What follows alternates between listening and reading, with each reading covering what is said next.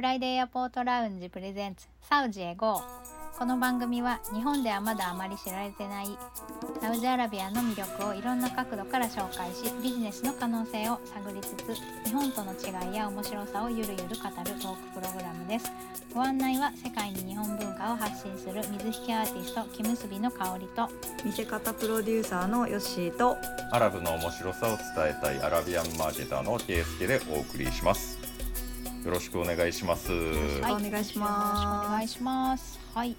えーと、ちょっと先週3人でお話をしててあのヨッシーがサウジではどうやってビジネスが始まるんですかっていうお話を投げてくれて日本とどう違うのかなっていうのをねちょっとお話を聞きたいなと思って圭介さんに聞いてみたところなんかあのイスラム金融っていうスタイルを 初めて私たちは聞いて、うん、そのシステムとか ちょっといろいろと深掘りしながらちょっと日本とのね違いを、えーと、お話を聞いてみたいなっていう感じで今日は、えー、ビジネスの始まり方と,、えーと、イスラム金融のことをねちょっとお話ししたいと思います。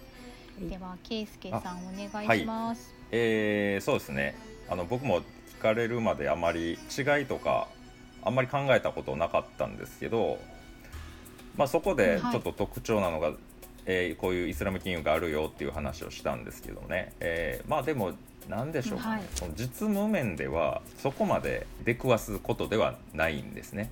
なんていうなんて言うんでしょうね。お金の調達方法の話なんですけど、うん、イスラム金融って結局あの利子を取らないっていうのが一番の違いなんですね。うん、普通銀行っていうのはまあ金利で儲けるじゃないですか。はいはいはい。はい、でもまあそれをしないっていうので、うん、どうやって儲けてんのみたいなことをまあ今日本の銀行はねうん、保険屋さんですけどね。まあね。そうだね。そうですね。うん、まあ競技で一応それが禁じられているということですね。まあ古くはそのキリスト教とかもそうですね。はい、はいはい、あの金利を取るっていうのがまあダメだと。うんうん、良くないことだとされているわけですよ。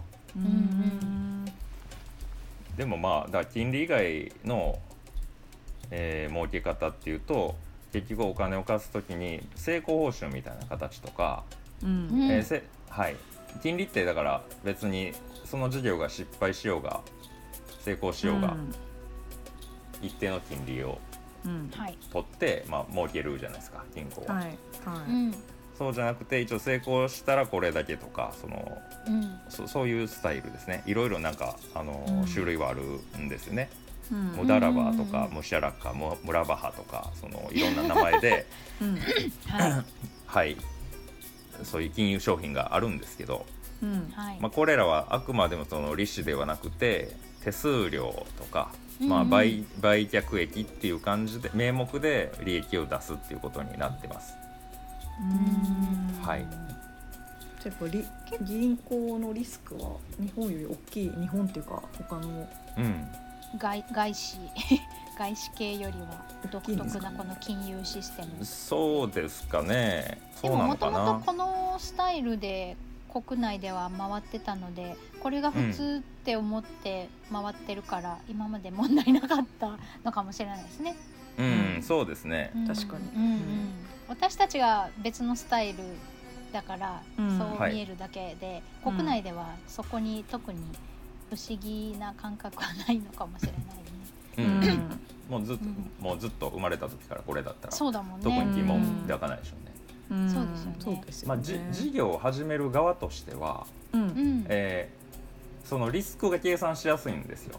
うん、利子ね利子だったらだから失敗しても成功してもずっと払わないとダメなんで、うん、失敗した時にリスクっていうのを結構考えないとダメなんですけど、うん、それはちょっと、えー、比較的計算しやすいので、うん、チャレンジしやすいですよね。そうそうそう。そうなんじゃないかなと、うんうん、成功報酬型とかね、うんうん 思ったり。なんかしねあのリストいろいろ出してもらってあのその金融商品の内容を見てるとうん。はい。リース契約っていう形で銀行側が物を買って、うん。あのか借りたお金を借りた人に貸すっていう形で使用料を取るっていうスタイルとかもあったりとか、うん。そうそう。ね、そう不動産の建設の時の大きいプロジェクトの時みたいな感じで、契約の時点では物がないうん。形、これって普通にお金貸してるってことだよねっていうことなんですけど。そうですね、うん。そう、ねそういうのもあるんだって思って。うん。結構なんか幅は広い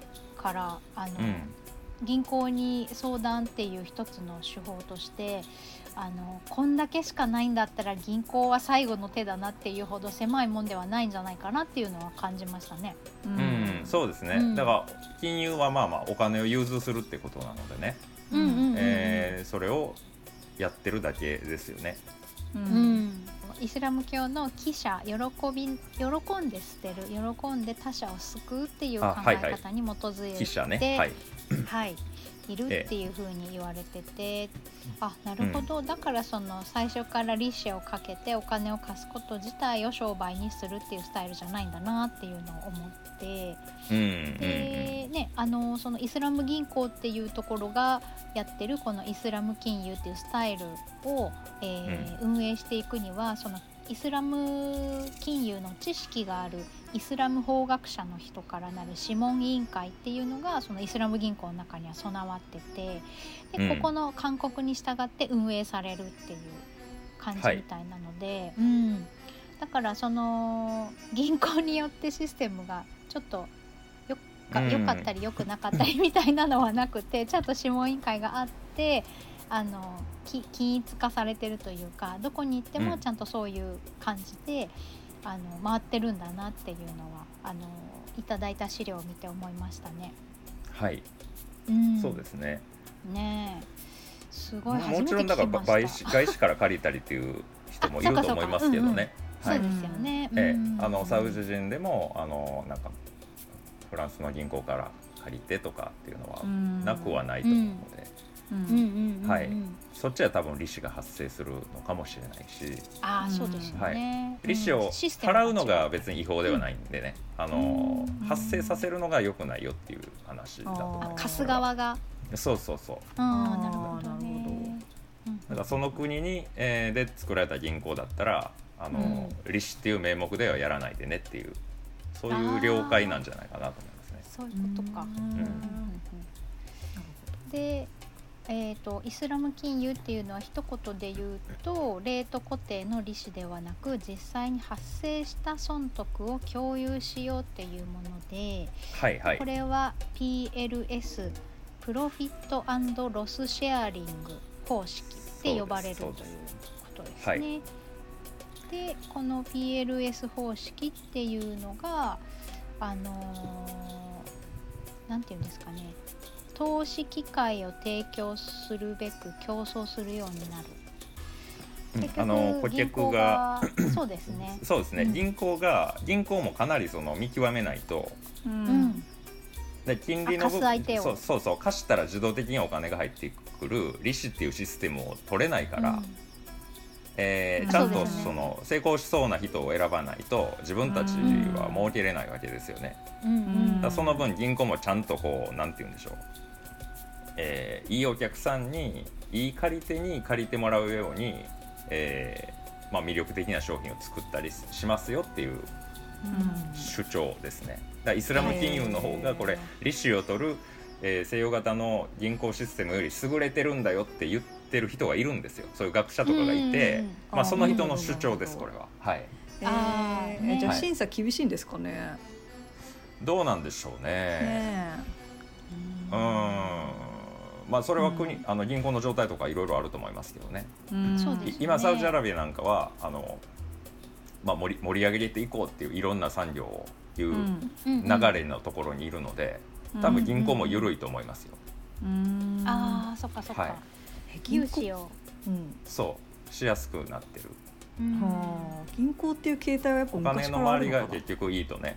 うん。銀行は古いですよ。はい。あね。そうなんだ。なんか今回疑問だったのはやっぱり王国王国なのでうん。日本のねで民間の企業がポツポツあったり、ね、西洋型のうん。民間ポツポツいっぱい企業があるっていうのとなんかイイメージがだいぶ違うんじゃないかなっていうのがベースにあったんですよね。ああ、うん。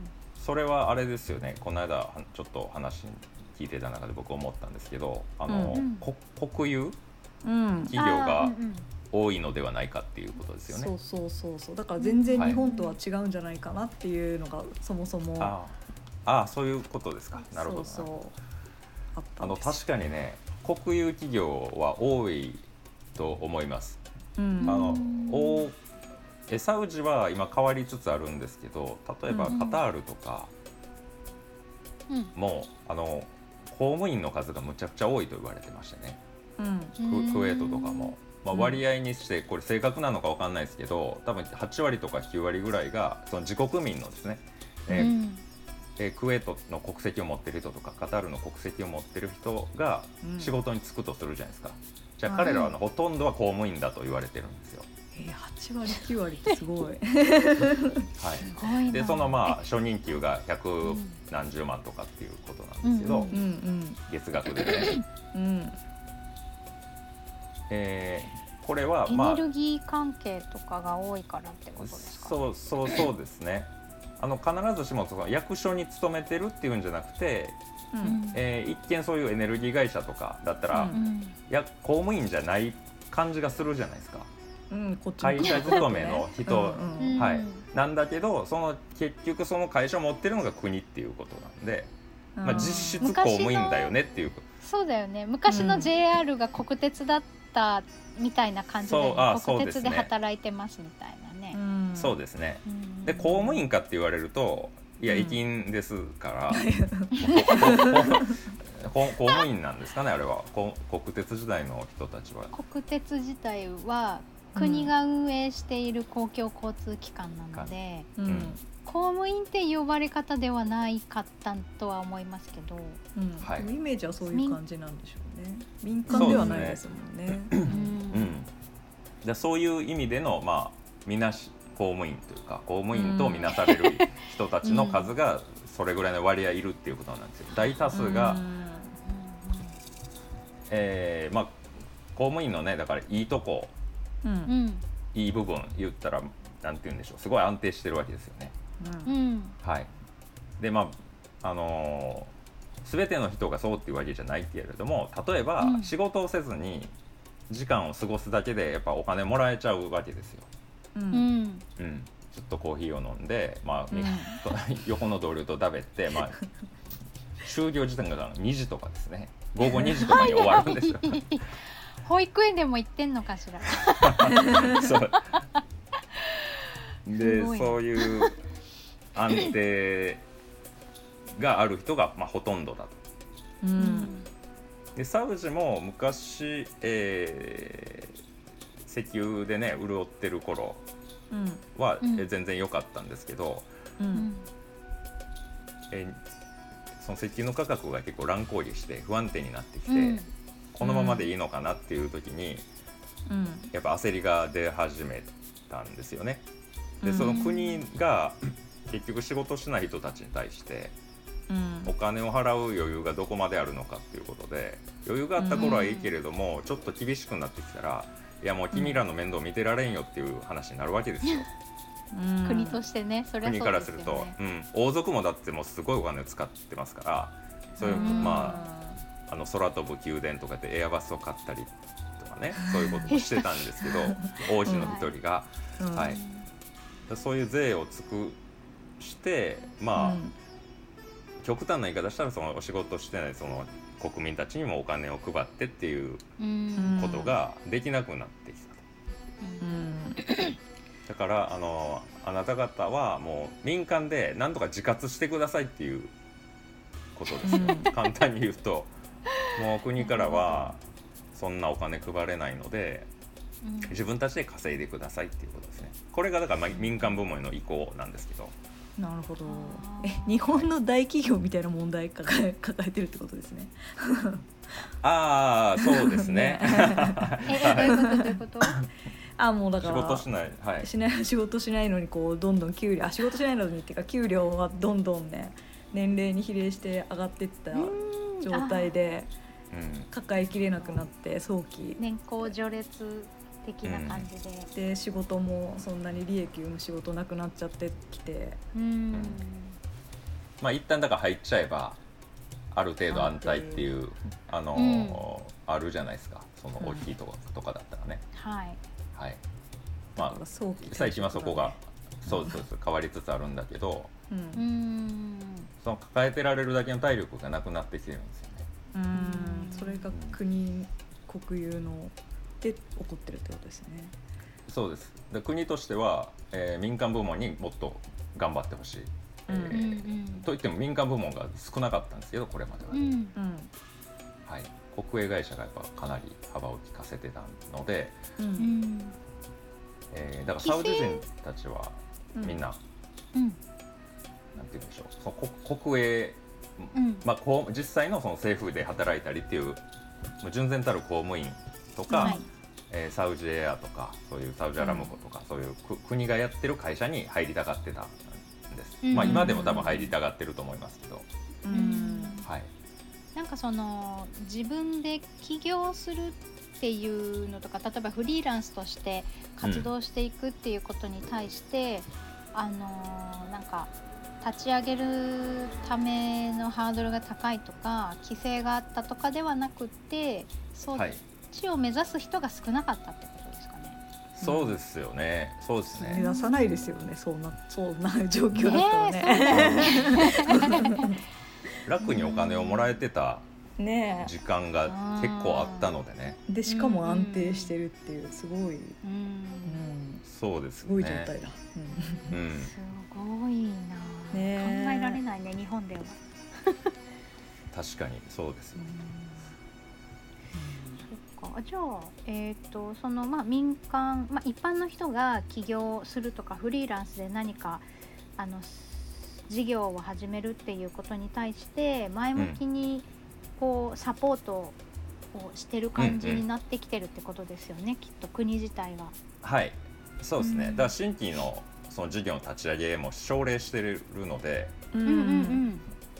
えー前はねあんまりそういうこと聞かなかったんですけれどもうん。うん例えばそういうフィジビリティスタディって言ってあのううんんこの事業がだからどんだけうまくいきそうかっていう、うん。あのレポートを作って、まあ、プレゼンをしたりするんですね、うん。おーそはい、そういうのをやればそのお金が下りやすかったりとかあーえ事業計画書を作るみたいなことですか？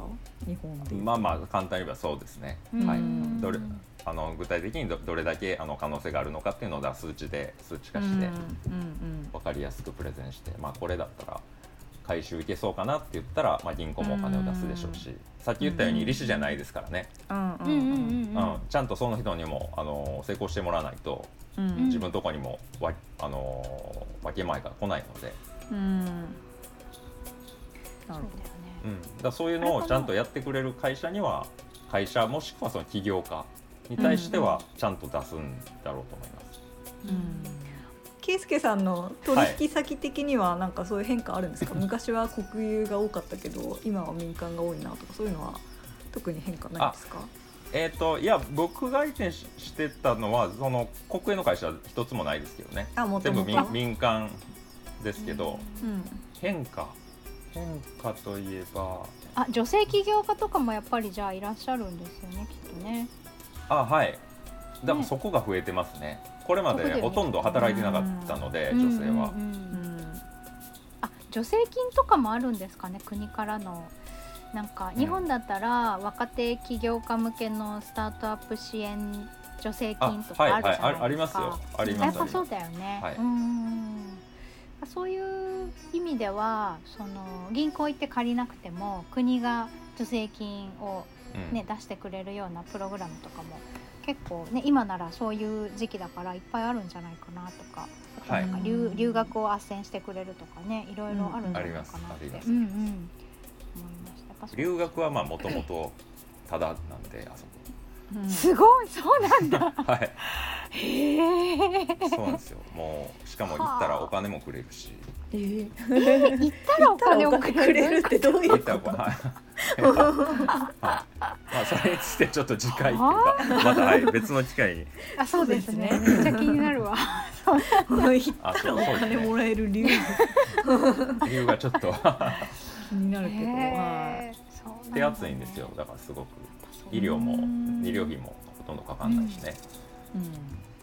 じゃああれですねなんかその全方向型にチャレンジする人の背中を押してくれるこうベースがあるというかうん。結構今ね、いろいろとチャレンジする時期がはい。来てるんでしょうね、きっとね。うん。そうですね。だからサウジアラビアは今まさにその時なんじゃないですか、うん。えー。ねえー変化しなければとうんいう、まあ、が外圧でもないか。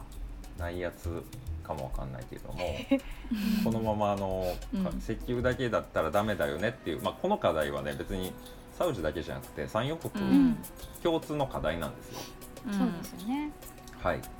まあ、あの辺り湾岸諸国だったらそのサウジアラビアと、えー UAE とクウェートとはい。カタールと、あとお、えっと、オマーンで出たかな？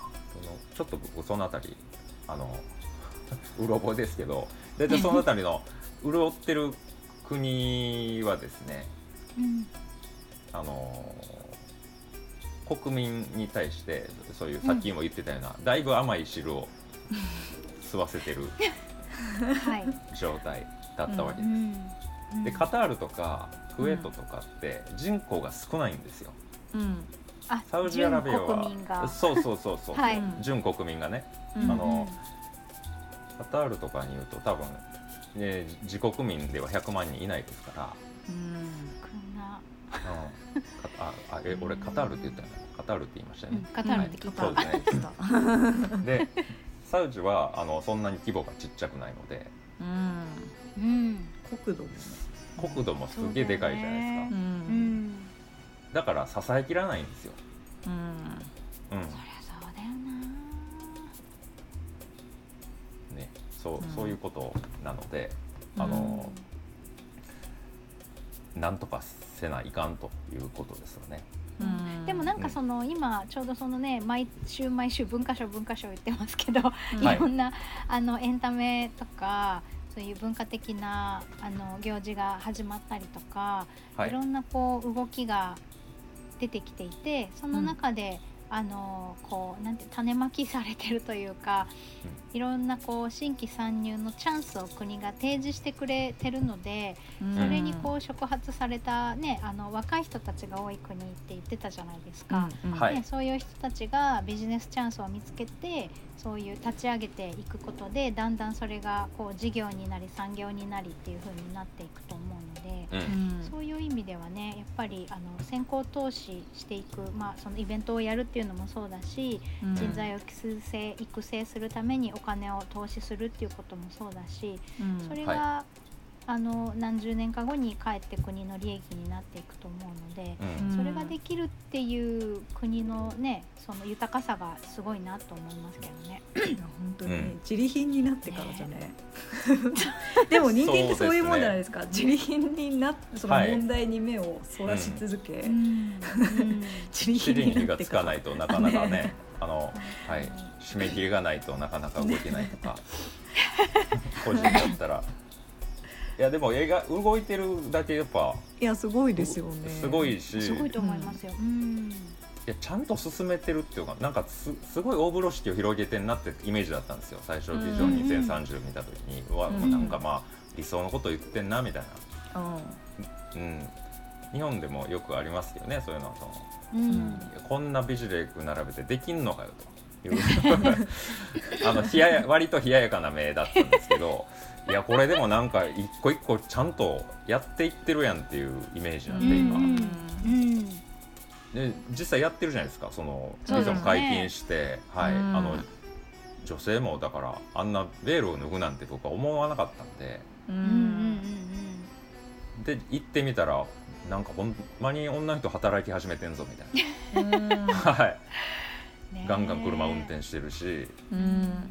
カみ乗り出してねなんかもう考えられないんですよ本当に。あの、うん、10年前ぐらい以前のサウジを知ってる人からしたらですね、うん、マジかって感じですよ。で僕これ多分これをこういうのになったよっていうのをドバイに行って言うじゃないですか。ドバイのまあ例えばインド人のエージェントとかね。彼らも、あの巡礼で何回か行ったことはあるんですけど、びっくりしてますもんね。もうそんな変わってるんですか？みたいな。で僕がそう「いやほんまやで」って言ってその画像とか動画見せたら「おいちょっと見てくれよ」みたいな感じで周りの人に「今こんななってんぞ」みたいな反応なんですだから今の状態でね知ったらあそんな変わんないなっていう感じで見れるかもわかんないですけど、うん、いやそのやっぱ変化の振れ幅たるやものすごい大きいですよ。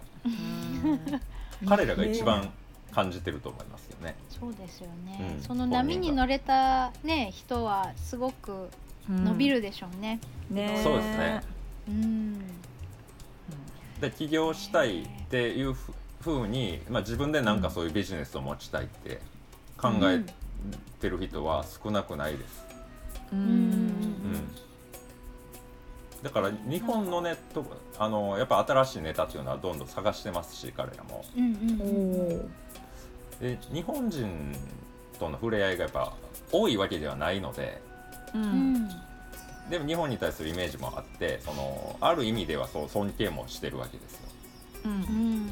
はい、日本人ってまあなんか日本人と何かやりたいって思ってくれてる人は一定数いますから、うん、そこになんか応えれるだけ日本はいけてないのでね。うん。はい、うまくねマッチングねできればね、やっぱチャンスありますよね。そうそうそう。うん。まあそう一人や二人やったらもうどうにもならんぐらいの多分量 量だからもっとだから僕としてはその個人的にサウジキャンペーンやってますけどね、行きましょうやっていう感じですね。うん行きたい来年再来年ぐらいには行きたいですね。はい。とりあえず三人で行きたいよねリサーチしにね。ねだからヨッシーさんが最初、えー、気になってた、まあその、うん国営が多いのかとかあのビジネスがどうやって始まるのかっていうことで、うん、いろんなだから違いがあるんじゃないかっていうことを、うん、あの気になってたかと思うんですけど、うん、そんなにあの、えー、基本は同じですよ。やっぱりビジネスとして、えーまあ、はじビジネスを始める時のが始まり方とか、そういうので、日本とそこまで差があるのかっていうとそんなないですね。うん。アイデアとか商品があって。そうそうそうそうですそうです。それをもとに。うん、だ宗教的になんか法律が全然違うんじゃないかとか。は別にないかな、うん、さっきのイスラム金融の話でもだ金利を取るかどうかっていうそれ銀行側の話だから、うん。はい、別に僕らがそこに対して何かをあの気遣わないといけないとか、うん、そういうのはないですね。うん。なるほど。うんなんか安心できますよね。うん、そうです。何が言いたかいというと、あの安心してくださいです。いやそこが一番聞きたいところじゃないですかね皆さん。うん、あとチャンスがいっぱいありそうだぞと。そうですね。そこが一番夢があるというか。やっぱ目をつけられてないし、まずだから選択肢に上らないと思うんです。上らないし。うんうん。別にそのサウジでやる必要性って何なのって言われたら、うん。ねうん、そこでだから理由がないとなかなかいかないじゃないですか。うん、そうですね、うん、別にサウジじゃなくてもいいじゃんって考えたらそれまでだしね。うん、まあじゃなくても別にいいんですけどサウジである必要はないけれども、あのなんていうかなすごいポテンシャルを持ってる地域の一つだよと、うん、候補の一つとして選択肢の一つとして、あの考えてもらったら、えー、僕としては嬉しいですね。うん、うん。ね、前も言ってたけど圭介さんが言ってたけどそのドバイあの UAE は結構日本から企業が行ったり、イベント日本関係のイベントも結構あるのである意味何でも手に入る環境だけど、うん、それがまだないところに行くことで、うん、まあ、あの先駆者になれるっていう意味では、うん、うんうん。ね、トップ取っていけれるチャンスがたくさんあるっていううん。ところですよね。うんドバイは本当にその通りで、えっと、何でも入るから、まあ、うん。結構世界からも注目されてますよね、うん中東って言ったらなんか危なそうなイメージっていうふうに考える人でもドバイって言ったらうわなんか行きてえなみたいなうん感じで、はいはいい。や同じ中東ですよって話なんですけど。やっぱりそのだけまあブランディングっていうかあのマーケティングがう上手なんですよドバイ。ううんん。ドバイ首長国っていうのはもうほとんど石油が出なかったんだけどだからこそそういう観光立国としてああいうスタートして今成功してるわけなんですけどうん。はい。その分ですねまあ競争はものすごいです。ううん。んはい。もう今から参入とかちょっと。もういや火花が飛び散ってますよ。例えばにだから日本人も行ってるしそれこそいろ、うん。ありとあらゆる商品がオファーされてるわけですよ。うん。うんだ多少そのまあ日本人がね例えば中東入るんだったらまずドバイでしょって言ってうん。行きますよね。うん。ううんん。でオファーしてもう全然反応がなかったと。うん。はい。とかまあなんかいろんな嫌な思いをして帰ってきて、えードバイダメでしたと。うん。ほんじゃもう中東ダメだねっていうふうに考えるんですけどいやいやちょっと待ってよと。いやドバイがダメだっただけでしょ。うん。だってそんな規模大きくないんですよ。だって UAE って。さっきも言いましたけど、うん。人口もうんうん。ね900万人とかかな多分。ちょっと前のデータとかだったら。うんでもサウジは3400万人いてうんよ横の国なのにあんまりそのじゃあ、ドバイとじゃああとサウジもがなんかあのトライしてみようかなっていう方にはほ、もうほとんど僕お会いしたことないんですよね。ドバイにはトライしましたと。でダメでした。うんうん中東難しいんですかねっていう、はい、感じですね。うんんなるほどね。まあね、サウジ国土も全然 UAE より大きいので例えばリヤドとジェッタだと全然反応多分違うだろうしそうそういうこととかね。それこそロサンゼルスとニューヨークと全然反応違うのと同じだと思うので、はい。そういうふうに考えたらねうん。全然、あの同じサウジアラビアの中でもどこに仕掛けるかで変わってくると思うんで。そうですねうん、はい、あの得意な産業も地域によって多分違いますしね。はい。その辺はまたね、うん、いろいろとあの業種によって違うと思うのでまたその都度掘り下げていきたいなと思います。はい、いやー面白かったですね金融のお話は。ちょっとあの、はいはい、うまく伝わっていうかせその説明イスラム金融の話が僕もそんなに専専門でもないしもちろん調べたことあるんですけど、はなかなかあの上手に説明できないんですよ。まあ、たた日だ単本ににでもないから難しいっていうのもありますし、日本にないっていうか、ねん。そうだよね。がないから、ん。そうですね。うん金融商品の名前も覚えにくいしね。はい、別に僕らがそのイスラム金融のそういうバンクでお金を借りるってこと多分あんまないと思いま。ないですよね、うん。もし事業をやるとしても現地の方とパートナーシップを組んでとかね、そういう形になると思うんで、うんうん。多分そのあたりは現地の方にやっていただく感じになると思うので、うん。ね。まあ、こういう感じのちょっと違う形態の、うん。えー融資があるんだなっていうぐらいに思っといてもらうだけで十分ですね。はい。僕はそんなに変わったことないと思う。基本はないと考えておいて大丈夫です、うん。そうですね。はい、あのサウジでのビジネスの始め方は日本とそんなに変わらないっていうことですね。うん。はい、そうですね。いいパートナーを見つけてとか、はい、はい。はい、ありがとうござい。ます。サウジエゴではインスタグラムとツイッターどちらもアカウントがあります。F アンダーバー A アンダーバーラウンジ F アンダーバー A アンダーバーラウンジで検索してください。番組へのご意見ご感想その他何でもメッセージお待ちしてい。ます。メールアドレスは friday.a.lounge.gmail.com friday.a.lounge.gmail.com です。またはインスタやツイッターの DM からでもお気軽にお寄せください。それでは今週はこの辺でありがとうございました。ありがとうございました。